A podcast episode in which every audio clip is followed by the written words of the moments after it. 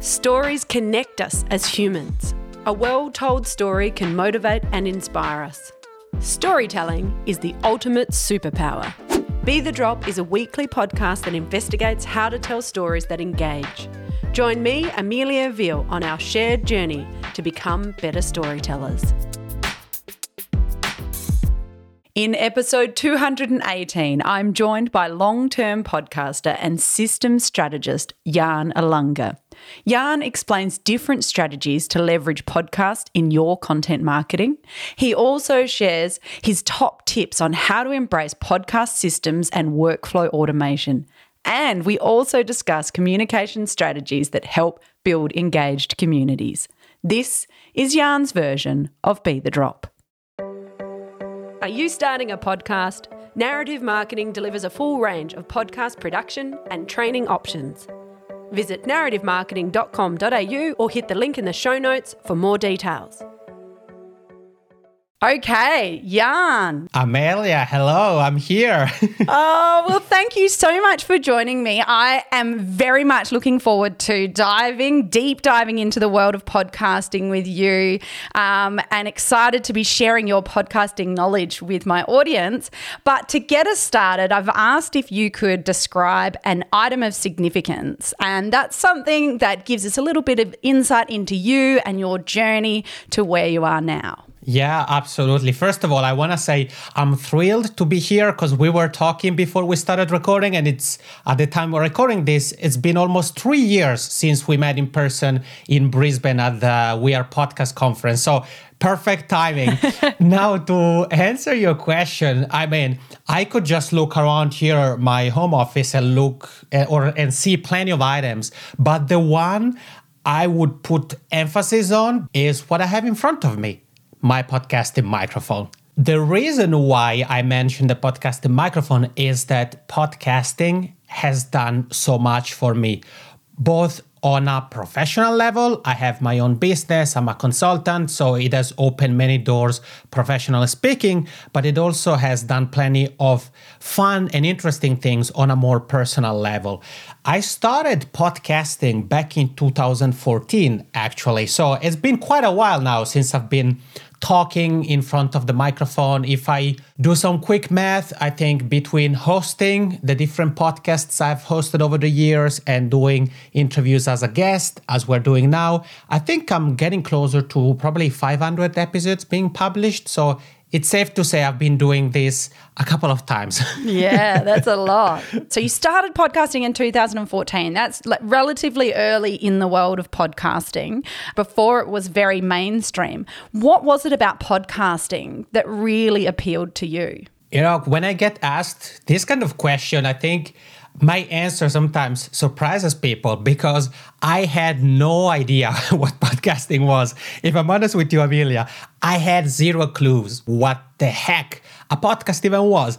I'm a person who could literally listen to music 24 7. And back in 2014, I was think I was writing an essay for my master's degree at the University of Helsinki here in Finland or something like that.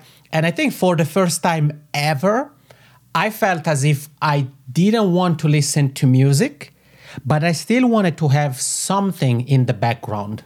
And I just did a, a, super random Google search that I think probably one of the most random searches I've ever done. And I actually came across so this audio content and I listened to an interview and I, I really liked it. I was like, oh. And the person who was the guest of the show was actually Pat Flynn. So immediately he gave me some very good vibes. I liked his style, the content he shared, and I started to listen to more episodes of the podcast I listened to. I started to listen to Pat Flynn's podcast and started to listen to other podcasts. And I started to become a very, very big fan of podcasts. Yeah. And funnily enough, you, you would have then gone on to meet Pat Flynn, and he's got so much great energy and, and has been podcasting a lot as well. So you know, it's interesting, you know, you stumbled into it in a way. Oh, yeah. And then obviously realized that power of podcasting. And you now, as you say you've set up a business in this space and you consult and you help people to get more exposure and leads and attract prospects, so customers, through podcasting. Why is it that you think podcasts are so well positioned to do that? Yeah, I think that's a terrific question. And everybody who's here listening to Be the Drop and is maybe thinking about leveraging content as an asset for their business should really pay attention to what we're about to touch upon. There are a few reasons why I think podcasting it's a terrific medium. I think the first one has to do with your personality. If you think about it, the fact that you have an Australian accent, I have this funny Macroni accent because I come from the Italian speaking part of Switzerland. That's something that wouldn't necessarily come across had we had this interview in written form. I think that that's a very important thing because people listen not only to what you're communicating, but also how you're communicating it. And your accent or the way you express yourself really is an excellent way to touch people on a more personal level or using a more human way of communication. So, isn't that better to use video? Because one not only gets to hear you, but also gets to see you. And that's absolutely true. Video is the closest we get to recreating a face to face interaction. However, the issue with that has to do with content consumption. If you think about it, you can't really, or at least you shouldn't, watch video content when you're driving or if you're, I don't know, jogging, whereas with audio, your listeners could consume it 24 7. And I once got an email from a listener of my music business podcast called The Jazz Spotlight, and she told me, Last weekend I went on a road trip and I listened to the Jazz Spotlight for 12 hours. First reaction when I read that, I was like, I don't know a single person who could stand to listen to me for 12 hours, not even my parents. but what was really powerful about that was, if you think about it, having somebody's undivided attention for a long period of time is an excellent way for building the so called know, like, and trust factor. So, for her, I'm sure that not only she enjoyed the content I shared, the conversations with musicians I had, the advice that was shared on those episodes, but also got to know a little bit more about me and my personality and how I am as a person. And that's why then it's not surprising that sometimes when I go to speak at some conferences, like in Australia, where you and I met, Amelia, or the States or somewhere else, sometimes I get approached by people who listen to my podcasts and say, Oh, you're exactly the way I thought you were going to be. And I'm like, well, yeah, because the way I'm talking to you right now is the same way I talk with my clients, which is the same way I talk with my friends. So I think that podcasting is very powerful for a few different reasons, but the key ones I would highlight are the human component and then the elevated content consumption compared to something like written content or video content where the readers or the viewers' attention has to be focused exclusively on the screen. Whereas with audio, one can be cooking, walking the dog, exercising, whatever, and can still enjoy the audio content. I 100% agree. And it is that flexibility as well. And it's interesting because you mentioned, you know, video as a as a close medium, and I think people understand the time that takes to produce video content. But then you sometimes come to audio content, and people think, oh, you just have a conversation, record it, release it. But then if people try and um, you know, when businesses start trying to get involved in podcasts, then that can come to the realization that there's quite a lot of work involved. But um, we recently reconnected, as you said, I met you three years ago, reconnected on Twitter after um, I shared your article, which mm-hmm. is about why you need to automate your podcast workflow. If you could share some of those tips about why they should automate and then, you know, how to automate the podcast workflow. Yeah, yeah, absolutely. I'll, I'll be happy to.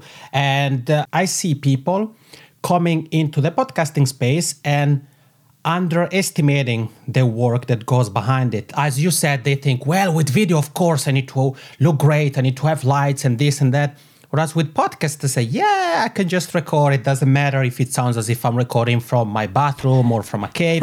it's fine. And I always, I always tell people who are thinking about podcasting, when I started in 2014, a section of Apple Podcasts called New and Noteworthy, out of 20 podcasts there, maybe two were by celebrities, media companies, the rest were by independent podcasters like you and I. Nowadays, those numbers have almost shifted. So now there is much fewer independent podcasters being showcased and much more professional companies, celebrities, and so forth that get the exposure. So, what that means is that we have to approach podcasting, try to do our best. It basically, to use an acting analogy, you can't expect to go to an audition where there is plenty of Hollywood actors there. You have never done anything. Maybe you've played, I don't know, you were a tree in your school play and you say yeah i got this. I i know i'm gonna be doing great. No you need to be mindful of that. You want to have the experience and you want to really make the most to bring your a game whatever that looks like. Mm. now yeah to answer your question and thank you again amelia for sharing the the article there that i wrote about the automation and systems for podcasters. I would say i mean there are many reasons why a podcaster or a team of podcasters should consider automation, but I would mention four, which is actually the four I also talked about in the article. And the first one, or the first reason why automation makes sense, it's really self explanatory, and is the fact that you can basically stop being involved in every single aspect of your podcasting workflow. And yeah, I'm referring to manual tasks. Can we completely automate our podcasting workflow? Absolutely not. But there are some repetitive tasks that can be automated. Then we have tools. So, automations or anyway, systems, because I often talk about systems. I help clients with systems, and systems in some cases allow us to automate certain steps, and in some other cases, they don't allow us to automate those steps, but allow us to have those steps organized in a step by step blueprint that we can follow so that we get rid of overwhelm, we get rid of guesswork. So, when it comes to tools, systems can help you use them in a more efficient way. And obviously, I'm referring to tools one is already using for their podcasting workflow. Then, sticking to tools, not only you can use tool A and to be more efficiently, but you can even make them communicate with each other. And fourthly, which I think it's a big reason why systems and automations for podcasters make sense, yet this is a topic that is often overlooked, especially by independent podcasters, is the fact that by embracing systems, by creating automations for your podcasting workflow, you actually win some time back, which is then time that you can invest on other activities like planning your content, building your community, generating leads, trying to promote your podcast, monetize it. You get the idea. And you mentioned a couple of tools. Um, there are tools that you are there any tools that you recommend or that you use that you know if people are asking about podcast automation tools, what are some of the top ones that's that come to mind? Yeah, absolutely. I, I would start by saying that the there is plenty of tools. So chances are if you're here with Amelia and I, you're probably using something already. The first type of tool that I would recommend and would make sure that every podcaster has in his or her toolkit is a project management tool. Over the years, I've used a few different ones a few different ones. There is Trello, there is Asana. The one I use and I'm a big fan of is called ClickUp. And ClickUp is, is fantastic for a few different reasons. My favorite one is the fact that it allows me to organize my work and then look at it using different views. The way my brain works, sometimes I realize that having a calendar view, for example, make it easier compared to a Kanban board view or using a Gantt view in certain instances makes it easier for me to compare to having a sort of list view like a tool like Asana may have. So a project management tool is definitely uh, something I would recommend. If somebody is quite the visual person, there is a tool I really like. It's called Miro, M I R O. And it's not a project management tool per se, it's more of a digital whiteboard tool but I like it because it's very visual in nature. And especially if you're a pen and paper kind of person, and perhaps you have post it notes laying around, the smartphone app of Miro has a cool feature that allows you to take a picture of a post it note and it turns it into a digital post it note that you can edit inside your Miro dashboard, which I think is pretty cool. So, yeah, a project management tool, most definitely. Then, another type of tool you want to look into is a tool that allows you to automate or connect certain steps or certain apps. Zapier is probably the most popular one example of that. There is if this, then that. I recently started using a platform called Integrately. There are many other ones, but basically, what these tools allow you to do is to automate certain steps inside a specific project management tool. Let's stick with that tool as an example.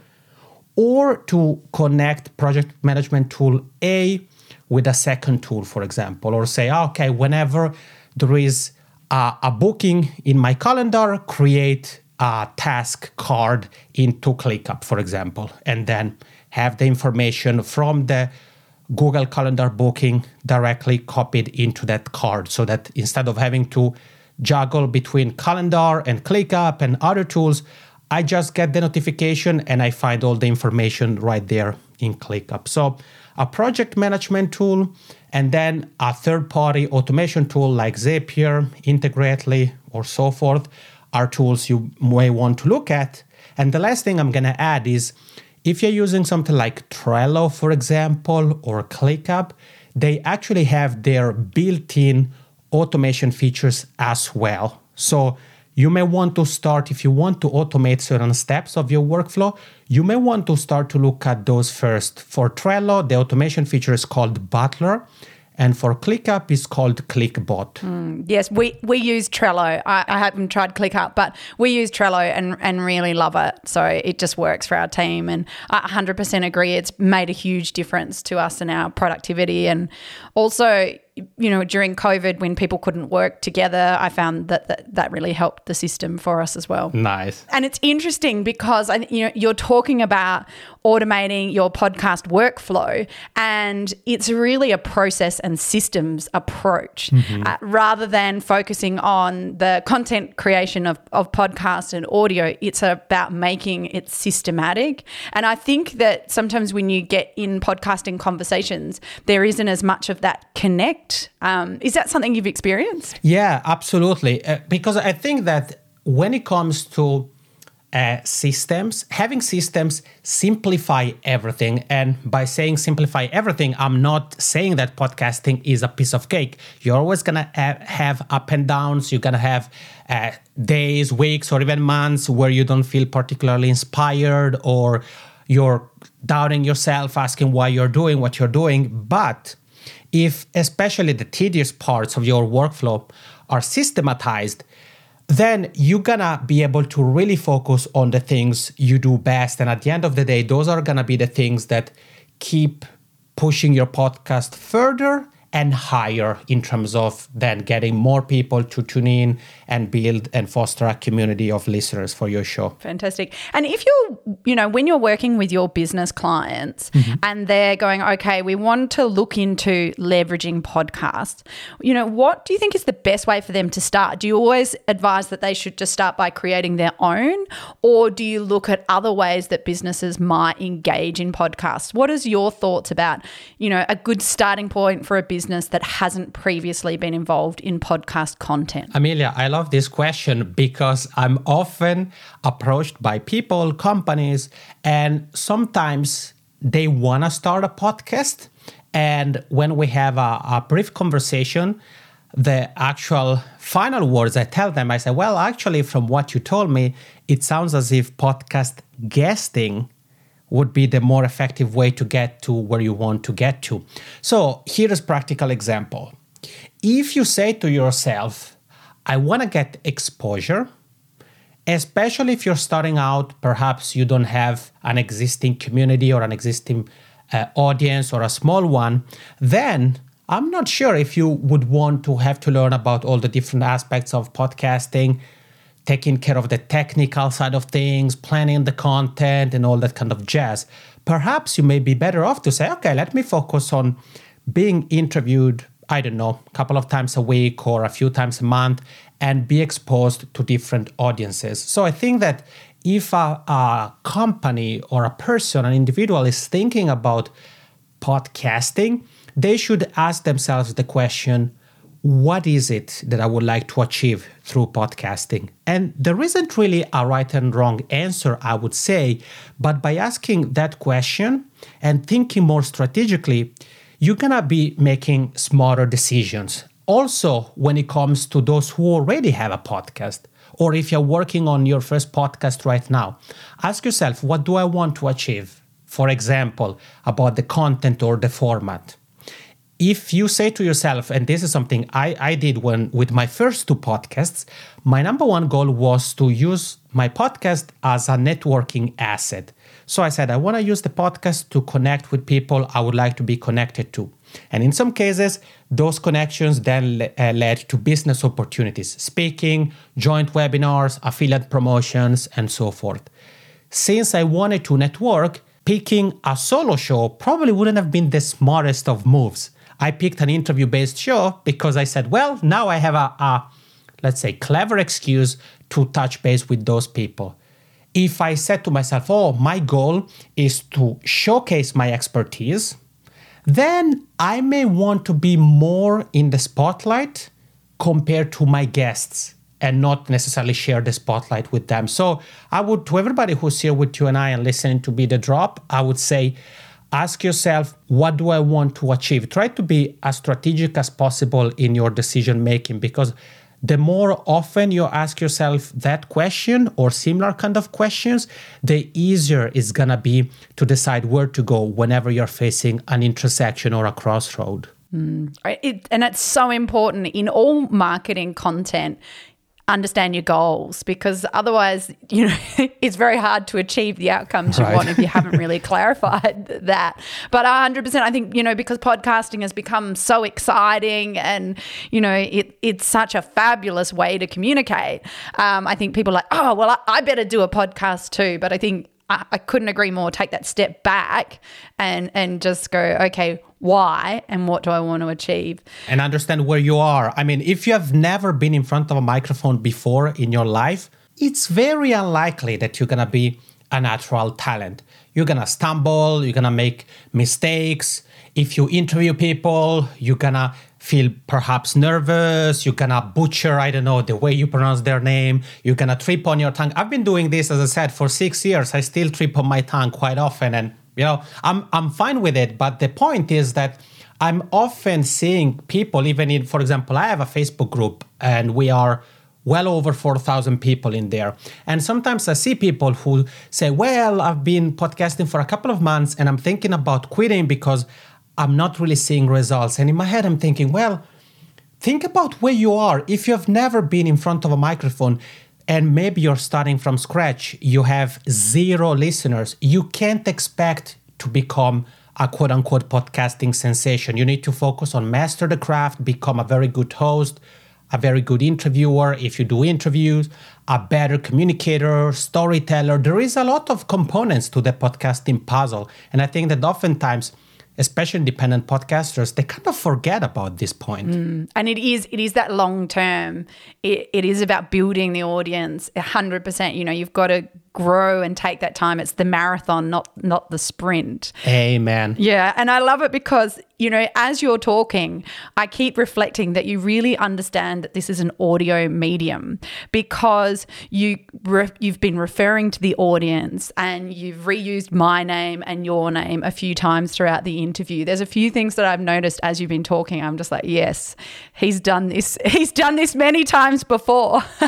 I love this. What what you just said, Amelia really shows me that you are professional because my background, my academic background, it's actually in communication. So that's what I majored in at both bachelor and master's level or undergrad and graduate level. And what you just said, it's very interesting because those are some nuances that I would dare to say most people don't really pay attention to, as you said, engaging or addressing who's listening, mm. addressing you using your first name. And if we're talking about something quite visual in nature, for example, try to explain that in the context of audio without visual aid. Those are other components that really make a difference when it comes to podcasting. So, yep, I love the comments you just made. Yeah, uh, well, and, and it is a skill as well. It links back to you've got to practice it and you need to listen to content and be conscious of audio, which, you know, and, unless you are visually impaired, then you're not as conscious. We're not as connected because we rely on sight. Right. So, yeah, fantastic. I have absolutely loved the tips you have shared, Jan. In conclusion, though, can we finish with your Be the Drop tip? So that's your top communication tip for content that motivates and inspires action. Absolutely. I think I'm a foodie, so I'm going to try to use a food reference if that's okay. Hopefully, you won't get too hungry, but well, or hopefully you will, depending on whether you consider yourself a foodie or not. I would say the ingredients for my recipe for being a better communicator are, are a few. The first one is never stop learning. As you said a moment ago, Amelia, I think listening is very important. I personally uh, listen to all kinds of podcasts, even children podcasts, and I don't have kids. Why do I listen to children's podcasts? Do I care about the content itself? Well, probably not. But I still try to pay attention to different aspects. For example, can be something like the use of music, how they transition from topic A to topic B or from part one to part two. In some other cases, is content. In other cases, is I don't know the type of podcast itself. Oh, I like the fact that this is a storytelling podcast or it's an interview based podcast or whatever the case may be. So First tip is never stop learning. You can never stop improving as a communicator. The second ingredient is actually has to do with context. So always keep in mind the context in which you are communicating. If you're communicating in audio only form, you probably should be mindful of certain things that you may almost ignore if you're communicating in a video format. And then we have the audience can be listeners can be readers can be viewers don't only think about the context you're in the medium you're using but also keep in mind who you're addressing the topic we have covered today here on, on your show amelia i think we would have covered it from a slightly different perspective had your audience been a different type of audience or had your podcast be a different type of podcast. And I think sometimes if you want a story to hit home, you want to make sure that it's a story that is relevant or that touches upon a pain point that it's actually a pain point for the people who are listening. And there are many differences or many cases where things may be different. For example, gender. If you're addressing an audience of women versus an audience of men, that can be a difference. There is the culture, there is the language, and so forth. But I would say for me, I think these are the three key ingredients. And then if we want to add some spices on top, keep in mind that sure, you're the one creating the content and so forth, but you also should be listening to the people around you. Your listeners, people you may involved on your pod, yeah, with your podcast, think of uh, podcast guests, for example, and so forth. Mm. Well, look, I, that did make me. That's my sort of communication cake. So well done with your food analogy.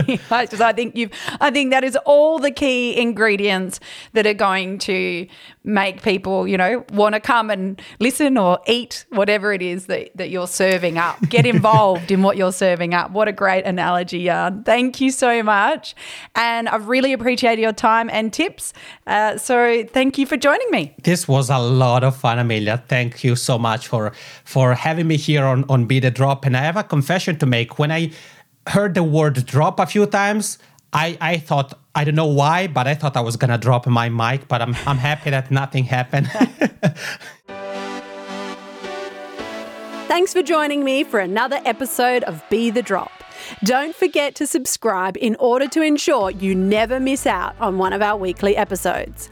Be the Drop is produced by Narrative Marketing, where we believe that stories connect individuals and that powerful storytelling can positively impact the world. To unleash your storytelling superpower, visit narrativemarketing.com.au or check out our social links in the show notes. To contact me directly with any specific comments you have, you can email me via amelia at narrativemarketing.com.au.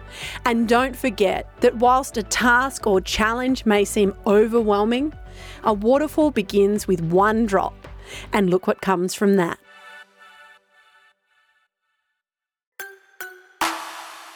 This is a Narrative Network podcast.